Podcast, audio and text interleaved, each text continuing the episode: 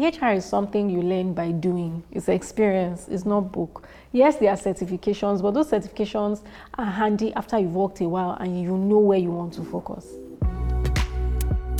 Welcome to another episode of Expert and Africa, where we spotlight African tech specialists and their journey from newbie to expert. On this episode, Weyinmi Barber, Softcom's head of HR, takes us on a ride into the complexities of the HR profession, including the peculiarities that led her into it. So let's meet you. Wayne. I am a HR professional. I'm currently building my career in HR leadership in the tech startup space, and I really enjoy what I do. I'm very fortunate to have been someone who intentionally sought out a career path that I believed or found out was a good fit for me. My background is in oil and gas, so I was at an oil and gas company for about eight years prior to joining Softcom as the SVP of People and Culture, which is the head of HR. The last two years specifically has been HR in the tech startup space, which is a completely different ballgame, trust me. I joined Softcom about two years ago and I've really had the opportunity to do a lot of organizational design and HR strategy. So in that regard, it's been a great fit for me. I also really enjoy being in the tech space. I really do. And so I've really spent the last two years, and I intend to spend the next several years really branding myself or re- focusing my competencies as a HR expert in the tech space because I did HR for many years. Look, tech space is different. Many of the things that are considered best practice in HR, they work in other industries. They don't work in the startup space. They don't work. There's no other way to say it. You have to do things differently. So the last two years for me has really been a learning curve. It's not for everybody. I've enjoyed the challenge. You work long hours, you're constantly thinking, constantly trying to solve problems. The people issues are very, very unique, right? I'll give you an example. In a lot of traditional industries, like maybe banking or consulting, there is generally a correlation between your competence and your years of experience. So, what I mean by that is someone who has been in consulting for six years versus someone who has been in consulting for two years. By default, there is a general understanding that the person who has been doing it for six years is more competent because they have more experience. That doesn't work in the tech space, especially for engineers, because someone who has really developed themselves in two years might be writing better code than someone that has been doing it for six years. And so that person is even reviewing the code of the person that has been coding for six years. So, how do you then build a career path? How do you then try to say that the person with six years is a senior engineer, a senior backend engineer, and then the other person is maybe a junior? How? When they are the ones reviewing the other person's work. I enjoy being around tech people. I enjoy the conversations. I enjoy the energy, and most of all, I really enjoy that sense of connection to purpose. I haven't seen it in any other industry. You talk to people in tech, you talk to startup founders, these are people who are genuinely trying to make an impact genuinely trying to solve real problems, genuinely trying to make people's lives better, more effective, more efficient, give people opportunities. In addition to everything else I love about the tech space, it's that very, very strong sense of purpose and passion that you see when you're talking to founders, CEOs, CTOs, engineers. Very, very strong sense of purpose. When I interview engineers and I ask them what they like about your job, they always say, I love that I get to impact people's lives. I build products that make people's lives better. I enjoy many different things. I like to read, I like to watch movies. I also really like food. I like eating it more than I like cooking it, but from time to time I do cook it. and I also like to travel. So, do you have a philosophy or a favorite quote that guides you? My favorite quote is it's often ascribed to Warren Buffett, and he says that no matter what, in life, some things just take time. You can't have a baby in one month by getting nine women pregnant. Okay? Some things just take time. I take you back to the background, uh, where you started from, what influenced the way we see these days. I to have a look into how your childhood was, growing up with siblings, growing up with your parents, the environment you grew up in. So I want to have a picture of that. Okay. So I was born in Delta. Okay. So one change. I was born in Warri, Delta State, and I spent the early part of my childhood there. And I spent a lot of time playing outside as a child, right?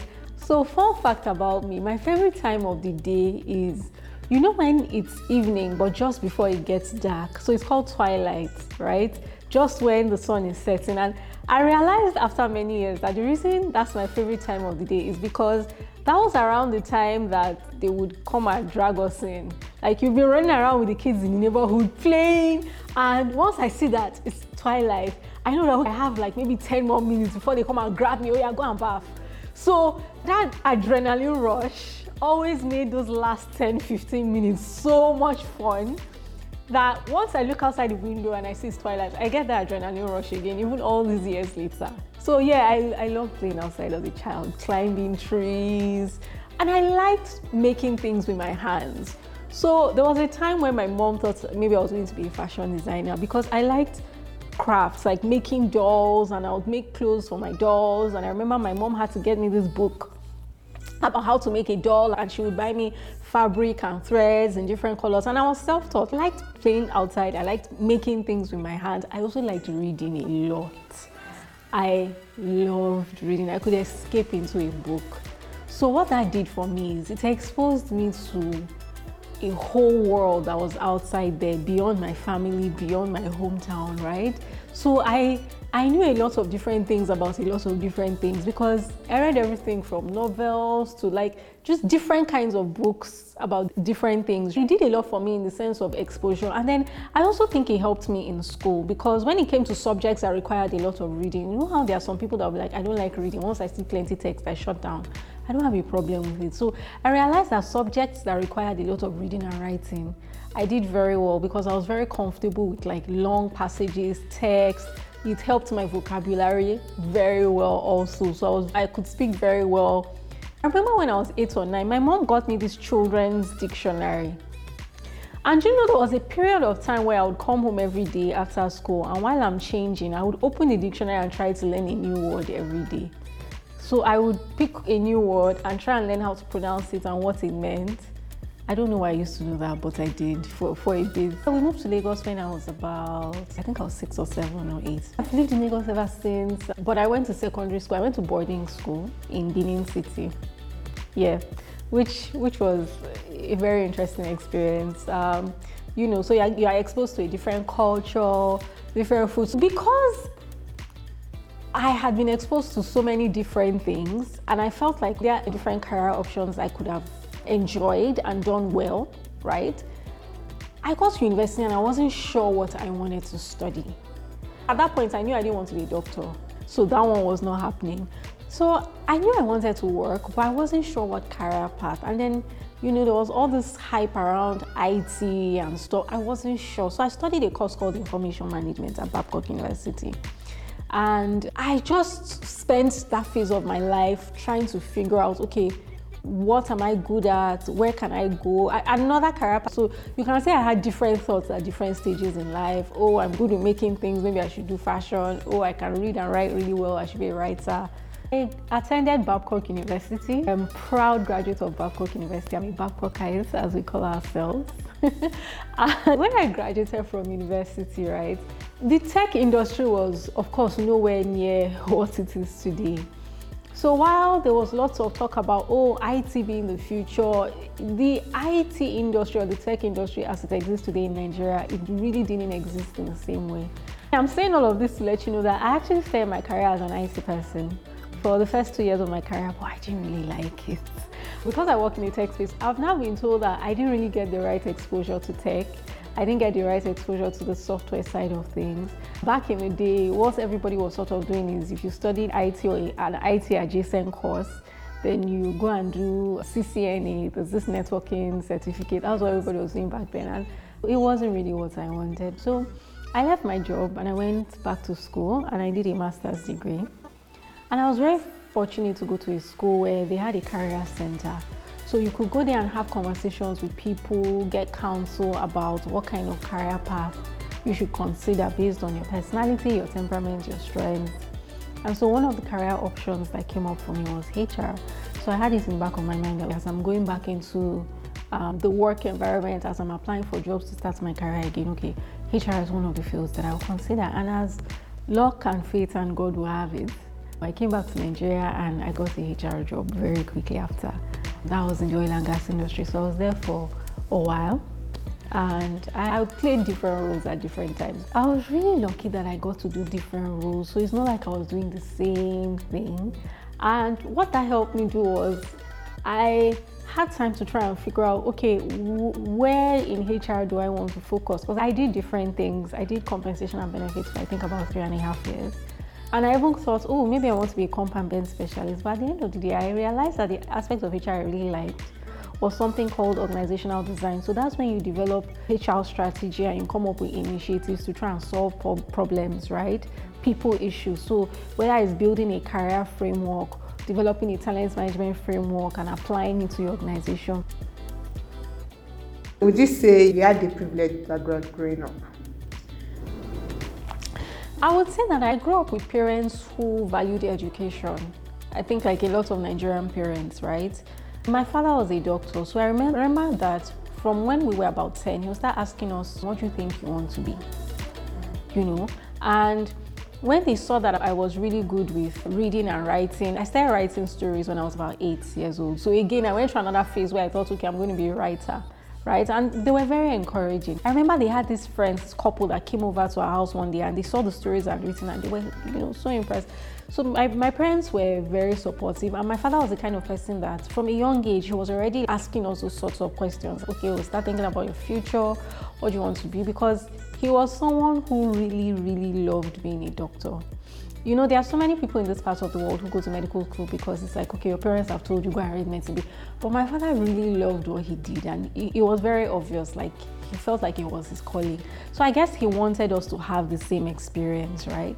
So from a young age, he would be like, okay, what do you think? And when he sees that you are good at something, he will try to encourage you. So in that way, yes, I would say I was very lucky and very fortunate. People could see that something about computers and technology would be very relevant in the future. But the industry did not exist. So nobody was quite sure what it would look like, but we could see it coming. That's the best way to put it. So when I was in school, they make you do internships, which is good. So I did IT, I worked in the IT department, and you know, there was all this conversation about, oh, IT is the future, IT is the future. So it was like, okay, is the future. Let me explore it a little bit and then did it for the first two years. And anyway, like I said, I've now been told I wasn't given the right exposure because a lot of what I did was support work and database management later on when I actually started working. So let's talk about the challenges you faced and how you were able to get over them. That's a good question. I think one of the challenges I faced was that sense of, okay, you are restarting your career all over again and struggling with the feeling of you were behind, behind your peers because the people that maybe studied medicine and knew that they wanted to be doctors, I mean, they had been doing that one thing since they finished. The people that studied banking and finance and went to work in the bank, they had been doing that one thing. So it's like you spent the last two to three years after graduation trying to figure out what it is you want. Literally, the feeling of I'm starting all over again and feeling like you're a little bit behind and you have to catch up. So what that did for me is I really threw myself into it because I had that sense of I need to catch up, I need to catch up. So it was like, okay, I really need to learn as much as I can as quickly as possible so that I can start to see the kind of growth that I want for my career. So I think because of that, I was very intentional about developing myself. In fact, there was a time I had the opportunity to be moved to a different unit. The role was a bit more senior, so I would have gotten a pay bump. But I chose not to take the opportunity because the person I was reporting to at that time was somebody who was big on development. And I told myself, and I told him, I said, I want to keep working with you because I knew I would learn a lot more under him than I would have if I had moved to that other role. So that was another defining moment for me. Um, making that decision, and I would lie, oh, for a while afterwards, I was like, ah, have I done? You know, but at the end of the day, I, I knew that I took that decision for a reason. And honestly, I have no regrets. I don't say this to be cliche. I worked under my boss at the time and I learned so much under him because he was somebody that he used to say, Look, if you go for a job interview tomorrow and they ask you what you do, you need to be able to speak to relevant experience. So he was very good about giving you projects, giving you opportunities. Like he would sit down and think, okay, for this year, what are the projects, what are the initiatives? And then based off of that, he knows that he's giving you opportunities to develop yourself. You know, so that's another thing. Working with that kind of person was amazing for my career. I learned a lot under my first boss at 200 because he was very particular about develop yourself, develop yourself, learn, grow, stretch yourself. So honestly, if I didn't work with that kind of person, I, I can clearly see how I could have spent that much time at a place and not learned as much as I did. Yeah, so a lot of it has to do with the person I worked with. Hi, I'm Abisola Adenuga, the head of business at TechPoint Africa, and I'm here with good news. Do you know you can present yourself as a reputable brand leader? Do you know that your business can get the limelight it deserves? Now you do. Using TechPoint Africa marketing tools, we can put you in the faces of a large audience for brand awareness and thought leadership. Begin your journey to generating leads for your business and getting instant feedback on your products and services. To know more, reach out by sending an email to business at techpoint.africa or click on the link in the description. Together, we can take your business to the next level. Talking about self development, you know, you had natural tendencies towards people. And I know that people are like the most complicated oh, yes. resource to manage. so, aside the natural tendencies you had for what you do now, what were the skills you had to pick up? learning and climbing the ladder? That's another really good question. And there are professional certificates out there, which I did a few. But beyond that, one thing I really had to learn was stakeholder management. When you work in HR, you do something called employee relations a lot. And employee relations has to do with things around, okay, so you know, every company has their policies and procedures. And maybe if certain people haven't adhered to policy and procedure, then you sort of have to have conversations with them and all the parties involved, and you need to figure. So there's a part of it that's almost like being an investigator. You have to do some sort of investigation, right? So what I learned is um, how to listen to all the sides of the story, and then try to sort of make sense. And you know, a friend recently mentioned to me, I was having a conversation with a couple friend. They were like, You are doing your HR thing with us. I said, What do you mean? They said, know, that they have a feeling this is how, when I'm at work. I said, And apparently, I do it now in my personal life without realizing it. Because early in my career, maybe one person comes and they tell me a story and it sounds so convincing. So you already believe the person. I had to learn stakeholder management and learn that things are often more complicated than they seem. And another thing I've learned about human beings and human nature is that whenever, I mean, barring cases of maybe where there is genuine mental um, illness, right? Maybe severe mental illness, nine out of 10 times, if you think somebody's behavior was irrational or maybe doesn't make sense to you, it's because there's a piece of information you don't have. I have learned that on the job and I take it into my personal life. So, you know how maybe for example someone says oh this person did this and so you're thinking why would they do it there's a reason why they did that so human beings for the most part are logical creatures and we always have reasons why we do what we do now if you understand the reason you might not agree with their reaction but you understand why they reacted that way. So human beings generally are pretty logical. And we do things for a reason. There's a purpose behind our actions behind our words behind our behavior. So these are the kind of things nobody teaches you in school. But when you work in HR, you're constantly solving problems because you know when two people, if two people in a team don't like themselves and things have gotten so bad they can't work together, it's HR. They'll come and put it on your, you know, if they get along, then they, they, I mean, nobody comes to HR because you know even when they have disagreements, they know how to sort it out themselves. So people usually come to you when things have gotten so so bad, and you just have to try and figure out how to help them. And you start that by understanding, trying to understand what is going on and trying to understand the whys behind each person's actions. Okay, why did this person do? Why does this person feel? What are they saying? What are they not saying? Because sometimes what people are not saying is more important than what they are saying. Another skill I really had to learn was, you know, I had mentioned earlier about organizational design. It can be a tricky part of HR. What that really means is that there's a people issue that the organization needs to solve. How do you solve it? So maybe the people issue is that there are too many people within the five to 10 year mark who are stagnant, who are not growing within the organization. How are you going to solve it? So you have to literally sit down and create something to solve that problem. And a lot of the times there is no textbook. You have to maybe start having conversations with your peers. So HR people work together a lot. Talk to people in other organizations. Have you experienced this issue? How did you address it? But then whatever it is they did, you can never copy and paste because your own organization is always different.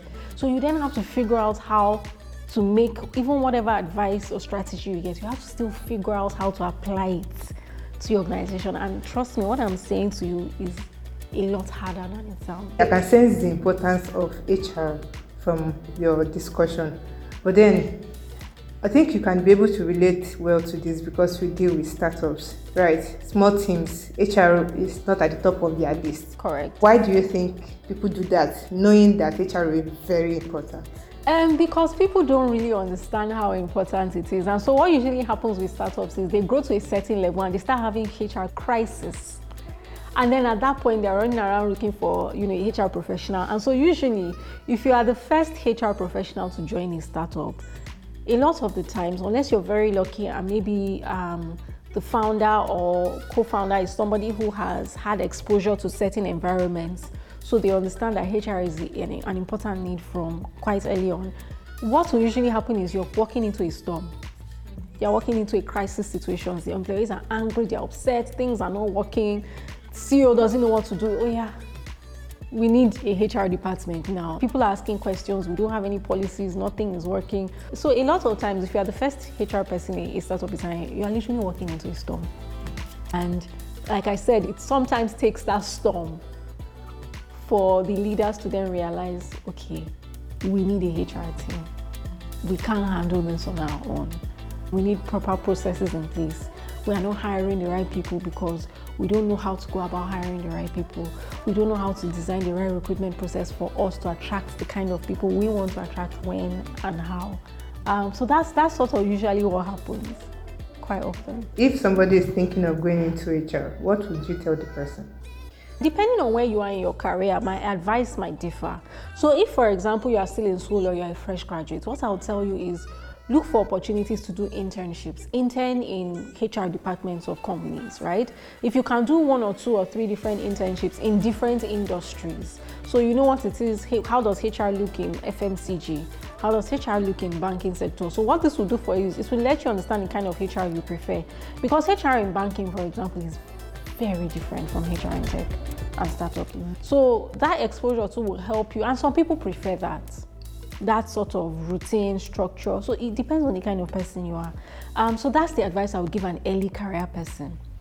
For someone who has mid career, maybe they have several years of experience but they want to pivot, I would say if you already have a job, then go and have a conversation with your line manager and with the people in the HR department and find out and uh, let them know that you are interested. So if there's an opportunity for you to move to the HR team, right? Because if you try and look for a job outside your company, you're not likely to get it because on paper you don't have the experience. But you know, if you've been working for a company for a while, people already know you. You've formed relationships with people. So just have a conversation with your HR department. Let them know this is something you're interested in. That's an easier way to pivot. So if and when a position comes up, or depending on the nature of the organization, they can even create one for you. You start your journey there. A lot of people think HR is just HR. But you know, the same way you have different kinds of IT experts doing different things. The fact that you work in finance, is a difference between being a payables officer and being in the treasury team. You also have different aspects to HR. There's learning and development. There's talent acquisition or recruitment, as some people call it. There's compensation and benefits, which has to do with rewards there's HR business partnering, there's all these different aspects. So, what's your favorite part of doing this? I like organizational design, I like HR strategy, I like creating initiatives to solve problems. I like sitting down and the thinking part, and then you roll out the initiative and you see it work, and then you're getting feedback from people. It's very satisfying. I always tell people, I think one of the most satisfying experiences I've had in Softcom was at the end of year December party we had Christmas party last year when I had Softcomers from outside Lagos because we have an office in Abuja coming up to me and say, you know, thank you so much for all you've done for the culture. So moments like that can be very rewarding and very fulfilling when you've had the opportunity to solve problems, to have positive impact. So whether it's someone who oh, I've been doing product management, but I think I want to move into front end engineering. And you sort of help them on that journey. You give them the tools, the guidance, the direction, the opportunities to practice, and then they move into that role. Like being able to solve those sort of issues for people, it really gives you the opportunity to impact people's lives. And I think that's that's what I really enjoy. What other experiences stand out for you in doing this job that you do? Some of my big wins, I think Softcomers probably know what it is, but I'm not sure it's something that I can discuss publicly. Just really things around making Softcomers happier. also, when I joined Softcom, there was no career path. There was no policy around career. There was no clarity on how you could grow within the organization. So I was very privileged to be able to build the first career framework for Softcom. So now every Softcom and they know their band level, they know what the next level is, they know what they need to do to go from here to here. They know the time of the year promotions happen, and you know, so we built a policy around that and we shared. So that has really helped a lot in terms of providing clarity. So now when people come to you and ask, and of course sometimes people will not read the documents and they'll come and ask you questions, but the difference is now we have answers. So I would definitely say the career framework because building a career path for a startup is a very difficult thing. Okay. Um, sometimes what happens in the startup space is people change their roles. They come in as one thing, six months later they are doing so. They come in through finance, six months later they are doing sales, six months later they are doing products, and you have to figure out a way that they can grow. So it's a very difficult thing, but being able to solve for that was definitely a high point of my career. Spending 10 years already in HR, I think you're in the best place to say these are the specific soft skills somebody that is going to HR would need. These are the certifications you should get. So, can you just lay that out? So, in terms of soft skills, um, communication, obviously, communication speaks to both reading and writing, stakeholder management, entry level behavioral science, just learning to read people, body language, things they say and things they don't say.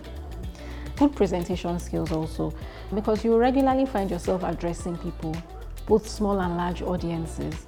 So if you're not very good with putting together presentations or speaking in front of audiences, it's something you really need to develop. If you have a fear of crowds it's something you need to conquer as a HR professional. It's very important. It depends on what area of specialization you want to focus on.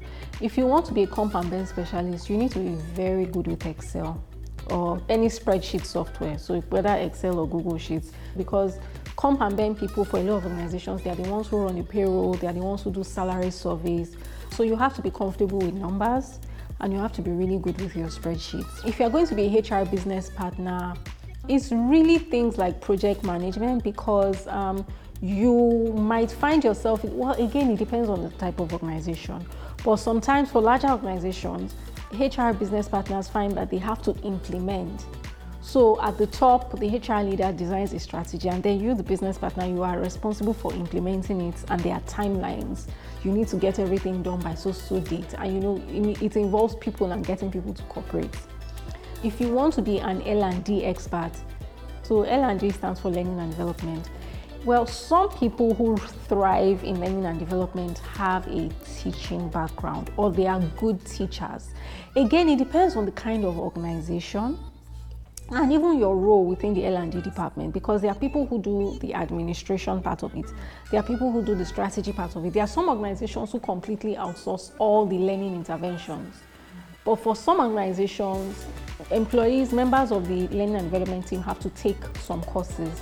So if you don't have a teaching background, there are courses you can do to teach you how to teach, how to instruct a class, how to prepare notes, how to give assignments. So like I said, it depends on what aspect of HR where you want to go. I believe that if I'm not assuming you have some low points while you've been working as an HR personnel. Is there any you want to share? So, a lot of the times, and a lot of HR people can attest to what I'm saying. Again, this depends on the kind of organization you work for, but it can be very lonely and isolating being the HR professional because people almost see you like the police of the company, right? So people are having a conversation and you're like, hi guys, ah, HR is here. They've kept quiet. It's like people forget that you're an employee too. people forget that you also have a career that you're trying to build. You have your own goals and aspirations, right? They don't see you as an employee in the same way they see themselves. Like I said, they see you as the police or the warding.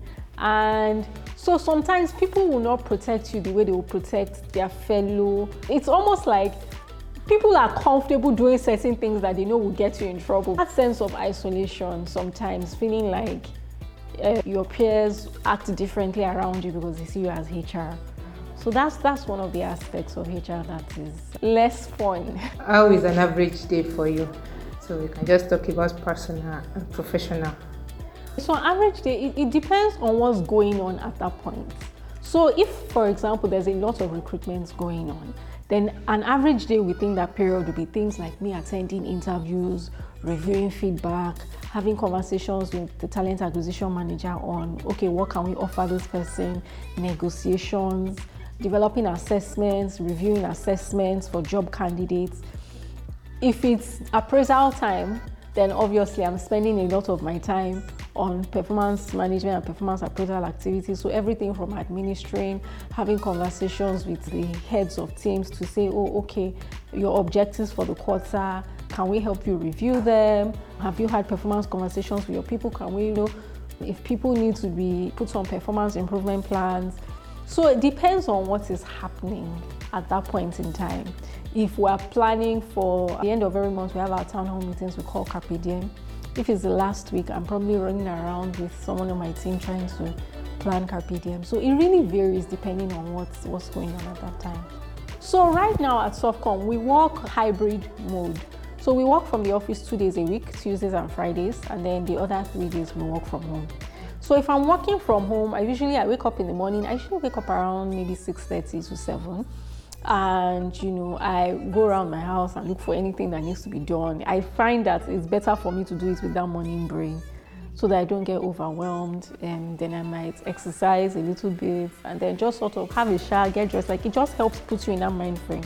Because once you sit in front of that laptop before you know it it's 5 p.m and it's like where did the day go but if it's a day when I'm coming to the office, then I don't have time to be walking around my house or exercising or all of that. It's just okay.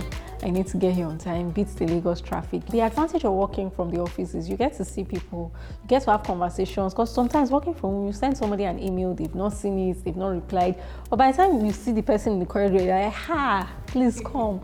Can we quickly come to an agreement and move on. So yeah, so that's I like both. I like coming to the office and I like working from home because there are some things that just move faster when you can have face-to-face conversations. So what's your idea of work-life balance? First of all, hybrid work.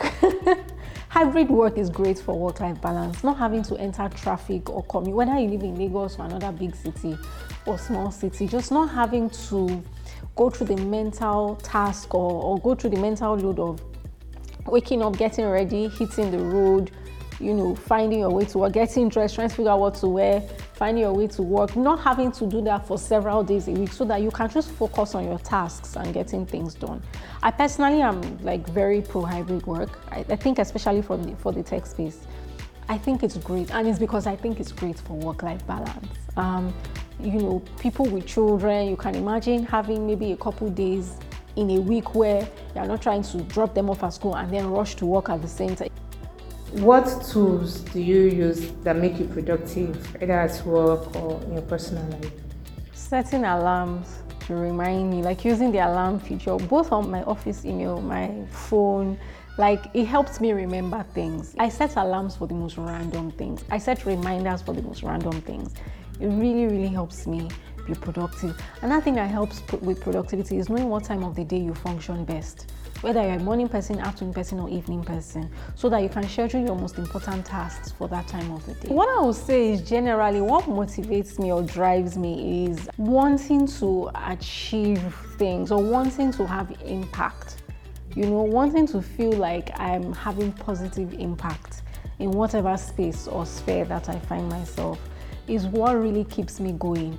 I like to be associated with things that are working. I like to be associated with things that are successful, with things that are good. We cannot relate to what I'm saying. So I think that really drives me and my work ethic. I like to do things well and I like to be known as someone that does things well. So those are the things that really drive me.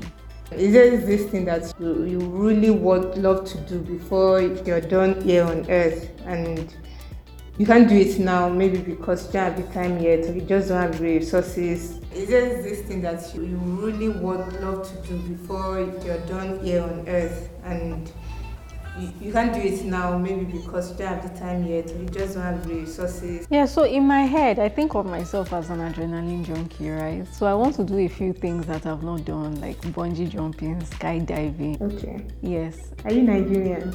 By the grace of God, I'm in Nigeria. Thank you for listening to Expert and African.